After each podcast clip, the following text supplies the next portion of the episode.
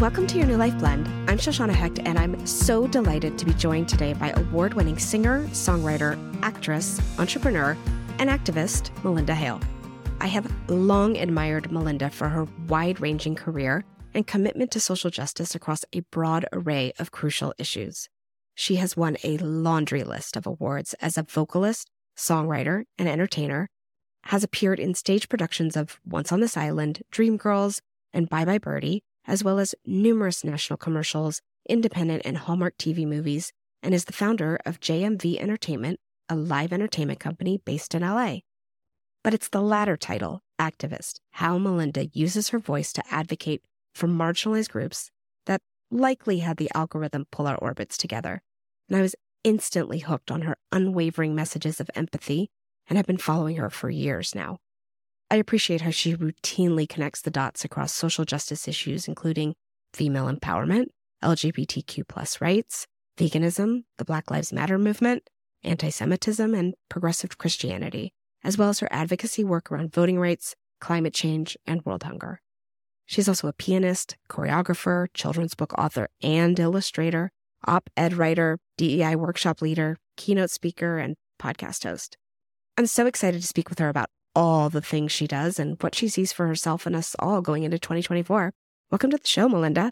Thank you so much. What a great intro. I appreciate it. Honored to be here. Just the tip of the iceberg. Like, could have written so much more. And it really is so great to have you here at Your New Life Blend. It's building our lives with intention. You've clearly created a life filled with so many creative challenges. I would love to hear about what you consider your North Star in crafting this unique career path. Thank you for the question. And it's one of the reasons why I definitely wanted to do this podcast, because I'm very aligned with what you talk about and what you do and what your message is. And again, that is really how I live my life, with very specific intention. Empathy has always been kind of, I guess that would be my North Star, has been what informs me in everything that I do in order to be able to advocate for other people and advocate for so many things. I think when you figure out how to have empathy and having it with integrity, it just changes the way you view the world and how you go through life. And I'm always working towards just, how can I be the best person that I can be? And I think we get a new chance every day to do that. And I think we get, world events. I'm a very spiritual person, and I believe that God puts us in positions that are very similar to the past. We always talk about history repeats itself. It's like, okay, how are we going to do something different this time? This feels very similar. So anytime there is unrest in the world or unrest in the country, I look and see, like, how are we going to respond differently? How are we going to show up for each other? How are we going to have empathy? So that's just kind of how I've decided to move through the world. And I'm hoping, as I grow and my presence in social media is such a big thing now, that I'm able to make some sort of an impact to get people to think about it in that way. So I would say empathy is probably the pinpointed North Star for me. Every day is a new day. Every hour, every minute. Like, it doesn't have to be January 1 does not have to be, I'm a coach, right? So I find that when people set themselves up for this big audacious, like, I'm going to do all the things starting on Jan 1, and then by January 13th, they're like, oh, well, I guess this year's a wash. I'm always astounded by that. So I am a firm believer that we can always start over. And I, of course, love empathy as the driver. So it's just, speaking at the start of the new year, how are you using,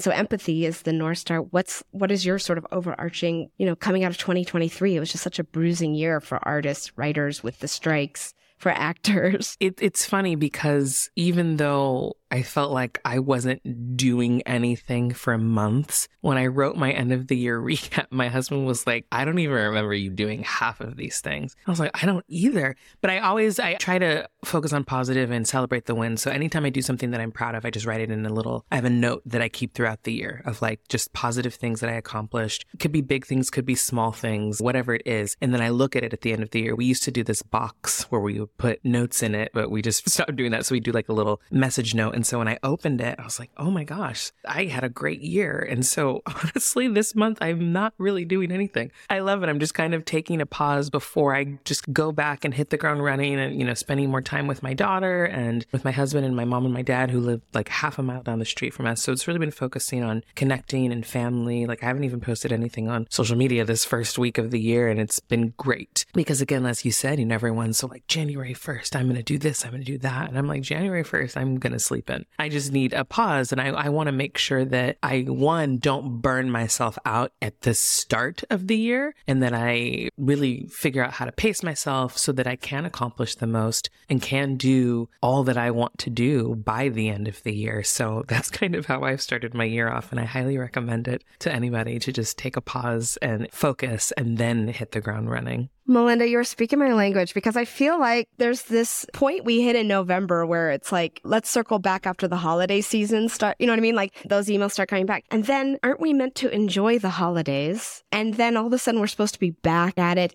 What you said, hit the ground running. And it makes no sense to me. And a few people in my circle are talking about this like gentle January idea, which I think is... I love that title. It's not my idea, but I had already planned like a slow start. And I think what you're saying makes so much sense. And really, it's just how do we put ourselves at the center so that we can do all the things, which is probably how you did accomplish all those things. I was blown away by your end of year wrap up. It's amazing. Just sticking with this a little bit longer, like what do you see ahead for us all in 2024? I mean, obviously it's an election year, which like dun dun dun. It's hard to say what I see. I can definitely tell you what I hope. I hope that we learn something. I always hope that every year, but you know, sometimes we fail at that. I hope that we listen to each other more. I hope that we take into account that our votes do matter and the decisions that we make do affect more than just us. Whenever I vote, I try to think, I do think, how does this affect me? But I also think on the grand scale, who does this affect more? And again, I'm the type of person that I would rather vote for a person or a measure or a proposition or whatever the case may be that will positively affect more people, even if it may not positively affect me, right? Because I think in the long run, if you have more people in your society and your nation that are thriving, then the results kind of speak for themselves. But if more people are suffering under things because of something that you voted for that positively affects you, like how does that make for unity? How does that make for a positive societal environment? So I hope people, and again, that goes back to the empathy for me, putting myself in other people's shoes. Okay, how would this feel? So I really hope people will take those things into consideration. Will they? I don't know. I just hope that that's what people will think as we go into this year, because we do have a lot of big decisions to make. I'm nervous. I'm not going to lie. I'm not going to act like this is going to be great. I think it's going to be really tough. And I think, unfortunately, there's going to be a lot of disagreements. There's going to be a lot of non-civil discourse, and it's going to be a tough year. But my biggest thing is I want people to be slow to react and just listen first. I think we're very much so in an impulsive culture right now, and people react to headlines and don't read the articles. People react to, 90-second TikToks and then don't look at context. It's damaging. It really is. And it's damaging our relationships. It's damaging our ability to consume real knowledge and facts. And it's affecting just how we interact with each other. So yeah, that's just kind of how I'm looking at the next year. And I hope to be more of a person that people can look to give a measured response and a measured opinion about something, and also push people to, these are the sources that I read. If you want something that's a little more bipartisan or just gives you the facts, because I'm very much like, I just want the facts and then I'll figure it out from there. I hope people start going in that direction. There's so many. I dropped a lot, I know. So good, though. It's so necessary. I'm trying to remember where I read this or heard this. Somebody said, like, we're not even getting links anymore. We're not even getting the opportunity to click through to read further, more deeply what the piece is actually saying beyond the headline. We're getting served screenshots. It's like hitting this enragement piece. And I find it, alarming and troubling, and fuels the reactivity. There's a thing that happens. You have your automatic reaction trigger to it, and then the dominoes, right? Old patterns, old habits, old stories, beliefs, narratives, and without questioning, and doesn't get us into our responsiveness, which I think is really what I hear you saying. Like, how do we get out of reactivity and into thoughtful, critically thought out responsiveness? Yes. I mean, critical thinking, I feel like, isn't really encouraged these days for some reason. And also, I mean, by and large, it is, I think some of it is laziness. I think, it is easier to look at someone you trust. They screenshot a headline. They have a very kind of a visceral reaction to it. And you're like, well, I trust them, so I'm just going to have the same reaction, rather than actually looking for the article and reading it myself. And I think that's one, a blessing and a curse for people that are influencers, because you're proving you actually have influence, right? And so how are you using that influence? Are we using it for good, or are you just using it to get the likes and get the reaction out of people and then galvanize them to just do whatever? I think you can find that for everything. And I just think it's how we use it is the issue. I personally have found so many positive aspects of the Instagram world, the TikTok world, in terms of connection. I mean, meeting you and being on this podcast, you know, things like that, and being able to share my thoughts and my views on things and having people message me and thanking me for just sharing my, yeah, you were one of them, and just sharing, you know, my compassion in that way, instead of trying to get people to just be angry about something, but just wanting people to think. So again, it's just how we use it as we move forward that I think it's important for people to remember, but really just critically think and take the time. If you want to know something, you're never too old to learn and to be educated, and humble yourself if you're wrong. It's really, to me, it's very simple. One of the things that was sort of like an awareness that I came to was like, oh, I don't actually have to be more enraged about the things I'm enraged on.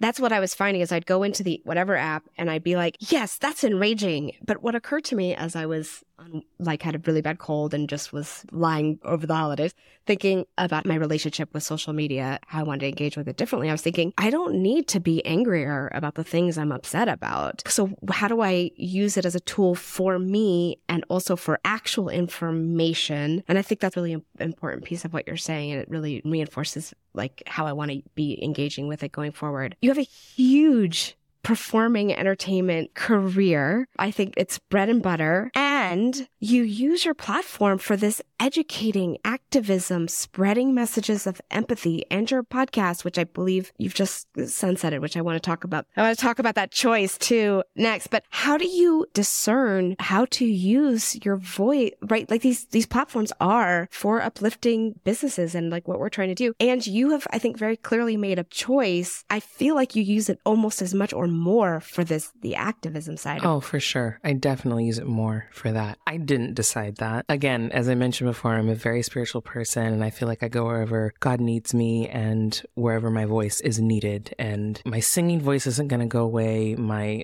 acting talent's not going to go away. I take classes, whatever. That's the case, right? And I'll find work and I'll get work, and that will always be the case. But I don't think I need to just be another singer-actress on social media. There's plenty of them, and they're great, and that's what they do, and that's where they're needed, and that's what their voice is needed for in those spaces. I work enough outside of social media that I don't need to use social media. And also, my goal was never to be Beyonce. I've always loved singing. I've done enough. I've made a living off of it, and it's been great. And I have my company that I'm able to give opportunities to other people. But when I started actually making a shift in the music that I was writing and doing, it started to become more about social justice. And then I was talking about what I was writing that became more into just talking about social justice. And then I would say things that people just really resonated with. And I was like, okay, I think this is just where my voice is needed in this moment. And I don't take that lightly. I don't take it for granted. And I know that there's a responsibility when you start to have a following on social media and people look to you. There's a lot of pressure, but I feel like if anyone's going to be a good representative of that type of stuff, I feel like I was a good kind of quote unquote chosen one. You know, like I have a good head on my shoulders, especially great parents, but specifically my mom, just the values that she instills and how she is. I'm really just an extension of her. And I think that's just where my voice is needed. And I kind of had that realization a couple of years ago when I really started speaking out more that, okay, I'm saying things that for some reason people are saying that nobody else is saying. And that's weird to me, but okay, so let me just keep going with this. And the amount of people that have said, you put into words what I haven't been able to, or you expressed that clearly, or that's exactly what I needed to hear. Thank you for expressing. Like, it's been just kind of astronomical, the response. And I'm just going to keep going with that. And I'm very, very appreciative that I've been blessed with those oratory skills to be able to express things in a way that do get people to think, do get people to resonate, and that people are thankful for when they're not able to put in the words. I feel like I'm able to be a vessel in that way. So I'm very grateful for that gift. It links back to exactly what you're saying about reactivity, right? How quick we are to react. And I think that's one of the things that actually really keeps drawing me. I mean, whenever you have a new thing, I always like, stop. Listen, you slow it all down and take it to thinking, like, how do we get thoughtful here and connect dots? I think that's why you're getting all the feedback in part. It's the message, but it's also the approach. I talk sometimes in my coaching about like the bigger yes. Like every yes is a no, right? Every yes is an automatic no. So are you going to make your yeses count, right? So if you say yes to some job or some gig or plans to a friend or doing something that you don't really want to do, what is it a no to? It's no to time with your beloved, no to time with your child, no to time for yourself, right? And on, fill in the blank. It sounds like you are driven by, and maybe it is empathy, but there's probably more there, like this bigger yes. And you maybe tap into that body, like you're a spiritual person. How does it show up? It's hard to answer though, because I definitely feel like I just feel it in my body. I think that that's a good way to word it, to start, because I don't really think about it in that sense so much. But now that you're bringing it up, I'm like, how do I like make these decisions and how do I decide? But I think it is just a feeling. I think there's also, you know, for example, there's different things that happen in the world where I'm like, my voice doesn't need it to be added to this. And that's something that a lot of people don't do. A lot of people think their voices need to be added to every single situation at any given time without even knowing what the situation is. And I'm not the type of person that feels I need to add my voice to everything. I'll add my voice to things that I care about, things that I've consistently talked about, things that affect me, things that affect my loved ones, things, you know, just causes that I'm naturally a part of, but I don't add my voice to everything. And I think that I have that inner voice saying like, you're not needed here right now. Go do something else. I'm like, okay, cool. And it's no sweat off my back. I'm not like, oh, I'm going to miss out on the engagement. So many people are focused on that nowadays. Like, oh, this is a trending topic. I need to say something so that I can get my voice in the algorithm. I don't care enough. I just don't. Obviously, everybody wants to be recognized or are known for the thing that they do and make a living off of what they enjoy. But I think that whatever's meant for me is meant for me. And whatever's supposed to happen is supposed to happen. And for example, when I made the first video that I made in regards to what happened on October 7th. I kid you not. I woke up at 7 a.m. and I was like, I should say something because I've been, very much so an advocate against anti-Semitism and supporting Jewish people. Majority of my Jewish community was there for me during Black Lives Matter. And it's just been this really lovely allyship that I've had in my personal circles. I know that that's not the same for everybody, but that it was for me. Got up at 7 a.m. I was literally about to just go build a Lego house with my daughter. It was the quick video and I just posted it and I didn't think anything of it. Maybe like a couple hours later, my husband's like, have you seen your videos? Like everybody's posting. I was like, there's no way. I literally jumped out of bed. Like I had just gotten out of bed. I didn't think I said anything that was like revolutionary, but apparently I did. And my voice was needed in that moment. So those are those moments when I'm like, okay, God, if I'm supposed to say something here, great. If this is going to make people think, great. So I just kind of go with it. And I do feel it in my body when I'm supposed to say something, when I'm not, like you said. I think that now that I'm thinking about it, yeah, I was like, yeah, there is a feeling. Yeah. So I hope that answers the question. It does. I think what you hit on there too, is like that whole rubric of like, does this, I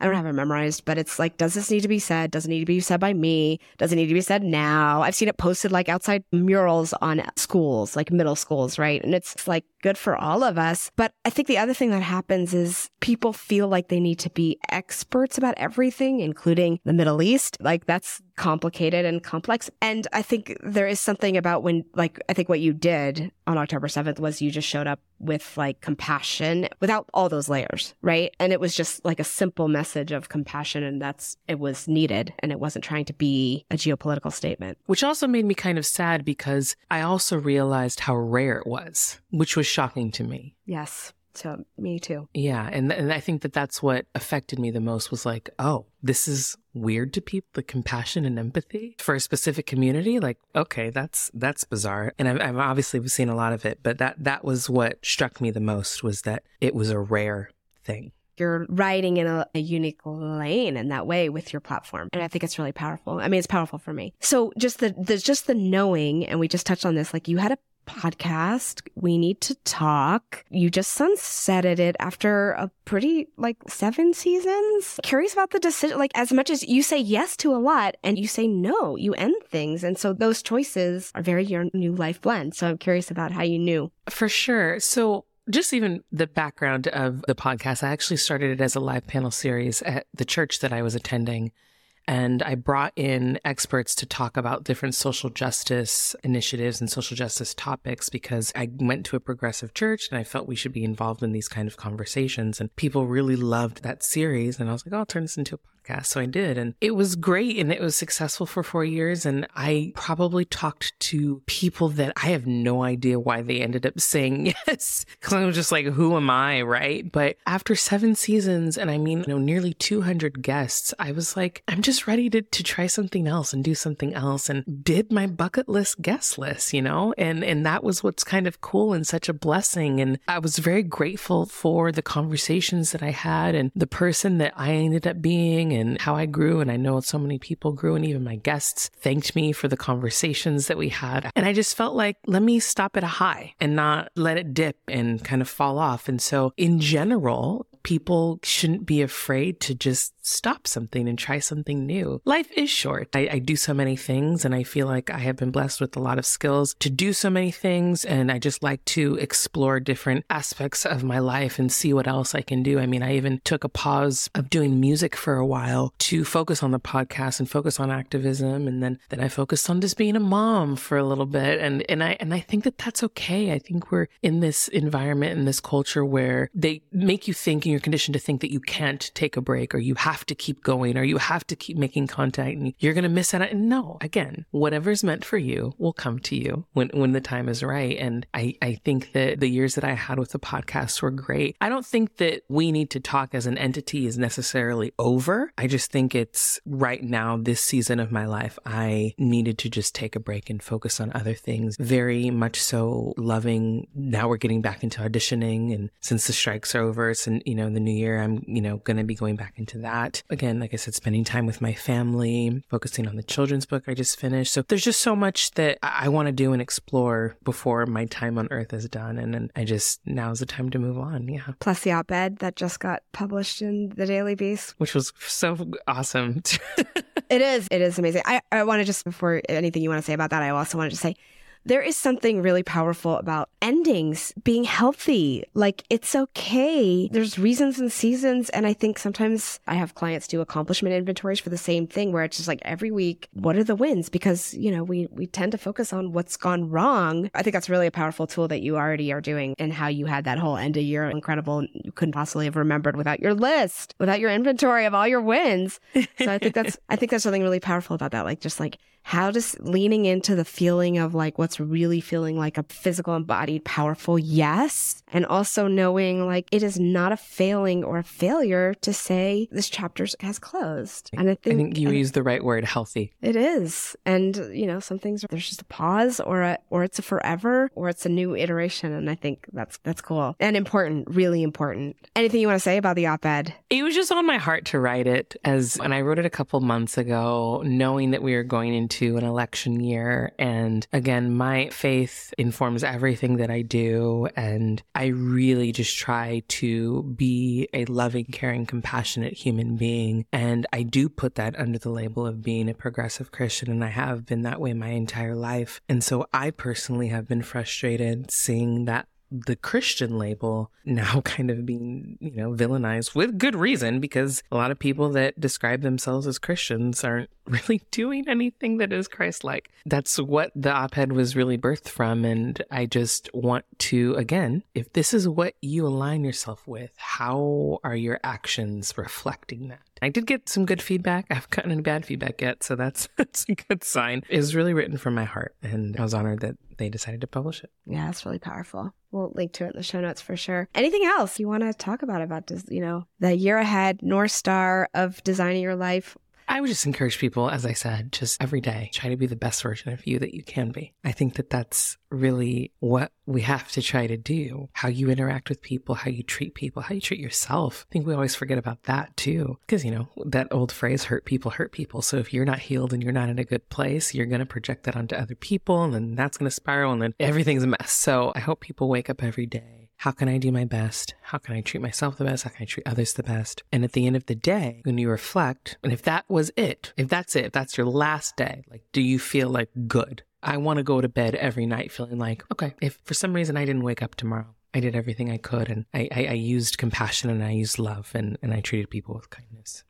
Beautiful. And I want like all my high achiever listeners to know that sometimes your best is just really resting and taking care of yourself, right? Or 100%. I've already had those pings from clients like, I have COVID. I want to keep pushing forward. And I'm like, your job is your health, right? I think the best way to describe it, I saw this quote the other day. It was like, if you only have 40% and you gave 40%, then you gave 100%. Thank you for saying that. That's exactly right. Malynda, thank you for being here. Tell us where we can follow you, find you. Absolutely. So my website is malyndahale.com, Malyndahale.com. And I am on Twitter and Threads and Instagram and, well, X. I know it's not Twitter. I'm still going to call it Twitter. Facebook, TikTok, all that, just at Malynda Hale. Very, very simple. So yeah, please follow me and join in on the conversation. It all starts with a conversation, right? Thanks for being here. I really appreciate this conversation and you so much. And thanks everyone for listening. And this has been Your New Life Blend. I'm Shoshana Hecht, reminding you as ever